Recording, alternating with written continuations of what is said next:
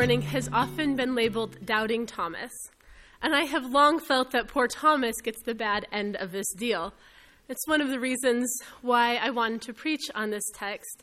But in studying this passage, I realized that we have not only focused on the way that Thomas is compared to the other disciples, but we've also focused on the people in the story instead of God's actions in the story. So let's look at the passage with the lens of what God is doing this morning. First, we have to set the stage.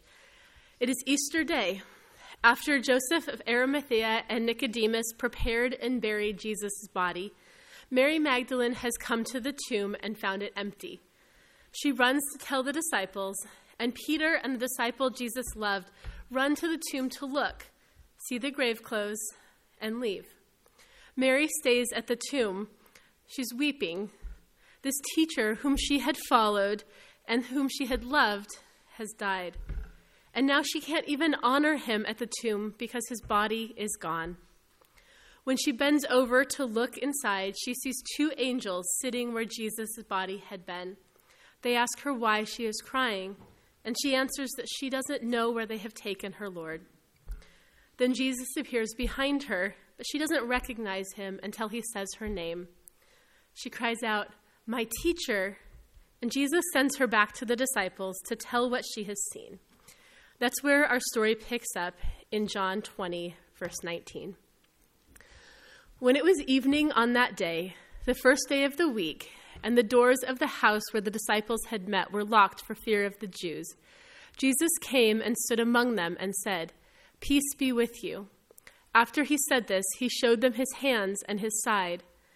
Then the disciples rejoiced when they saw the Lord. Jesus said to them again, Peace be with you. As the Father has sent me, so I send you. When he had said this, he breathed on them and said to them, Receive the Holy Spirit. If you forgive the sins of any, they are forgiven them. If you retain the sins of any, they are retained.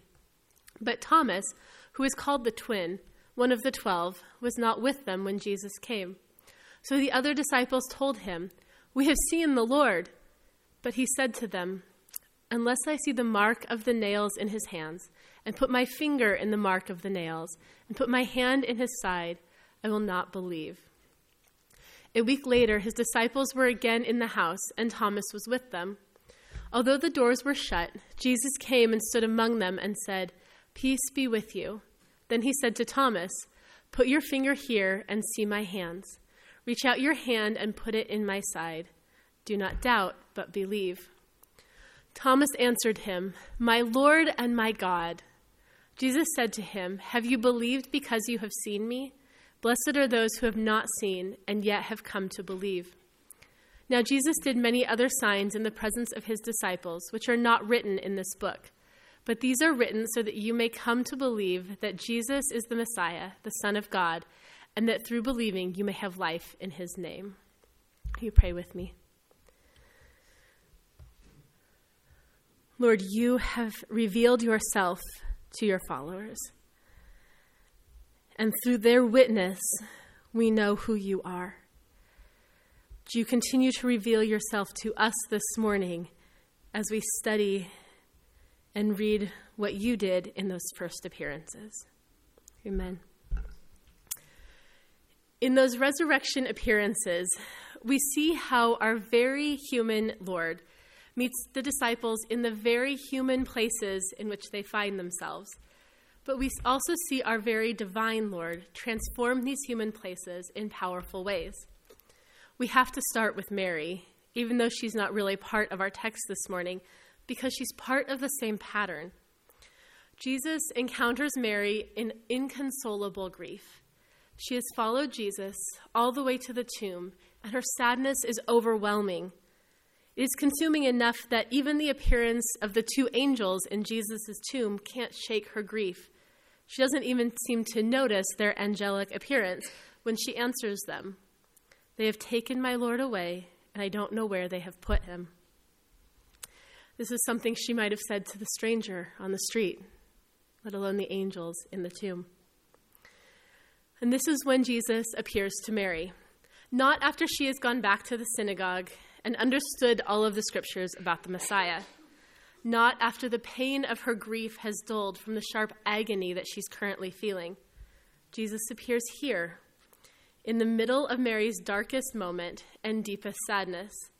She's feeling the depth of human emotion and grief, and Jesus enters into that space with her. Fortunately for Mary, Jesus doesn't choose to leave her in that grief. He would have been present with her even if she had never recognized him. He was still there, even if she had gone away thinking that this man was the gardener, because Jesus chooses to show up for us. But Jesus didn't leave her in that place. He says her name, Mary. And she immediately recognizes him, crying out, My teacher. I think it is safe to say that Mary's grief had been transformed into joy. She has seen the Lord, and she gets sent back to the disciples to share this wonderful and amazing news.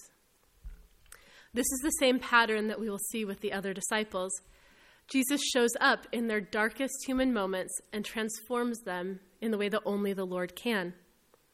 It is later on that same day, Easter Sunday, when the disciples are gathered together. Mary's message doesn't seem to have had much impact on them. We read that they have shut up the doors because they are afraid of the Jewish leaders. This isn't a surprising feeling. They spent the last week watching the Jewish leaders arrest Jesus, try him in a kangaroo court, turn him over to the Romans, and have him crucified.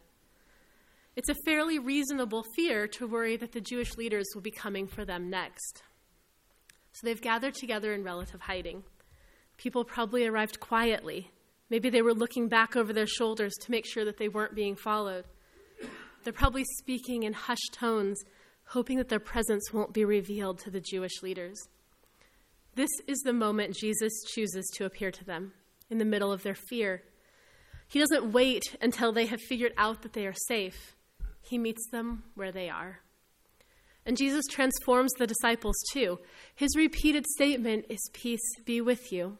Jesus says it twice here, not just as the first greeting when he enters through the closed doors and walls, but again after he shows him his hands and his side.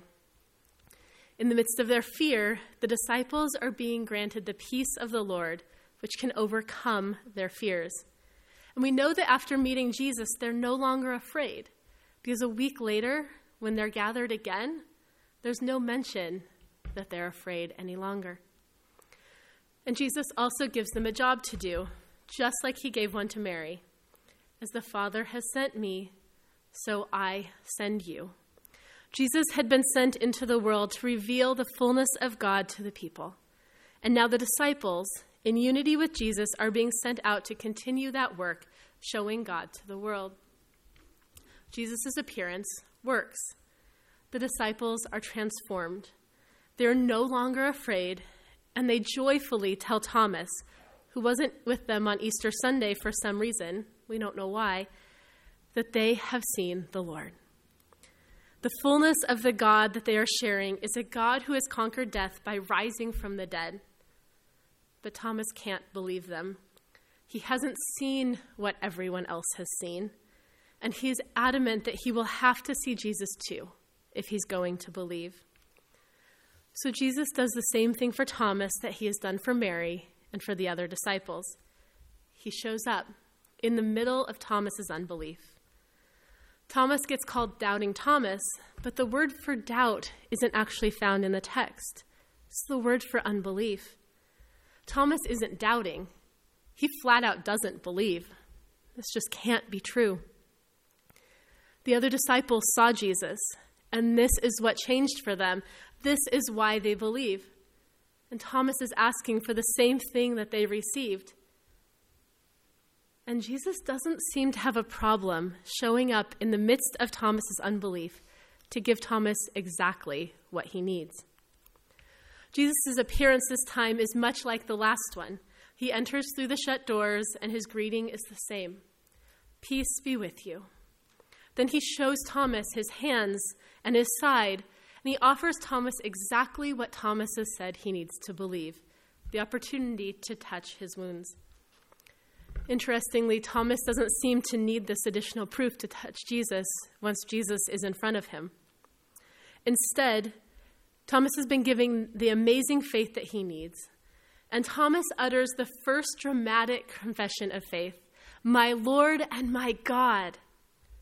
This is the first post resurrection acknowledgement of Jesus' divinity, and it comes from Thomas. Jesus completely transformed him, just like he transformed the others before him. I find this story to be an interesting one because I feel like we often think we need to have it all together before Jesus will show up in our lives. But we forget that Jesus was fully human and he fully understands the depth of our human emotions and the places where we find ourselves. And these stories show us that Jesus chooses to enter into those spaces in all of their mess, their complexities, and their brokenness. The risen Jesus is choosing to be with us. Even more than that, though, these resurrection appearances show us that when Jesus shows up in all of his divinity, he doesn't leave things the same. Just like we sing in Psalm 30, you turned my mourning into dancing. There's a depth of joy, a depth of peace, and a depth of trust, regardless of circumstances, that can all be found in the risen Jesus. Perhaps we need to be more like Thomas, to ask for what we need. Yes, the scripture says that we are not to test the Lord, but that isn't what Thomas is doing here.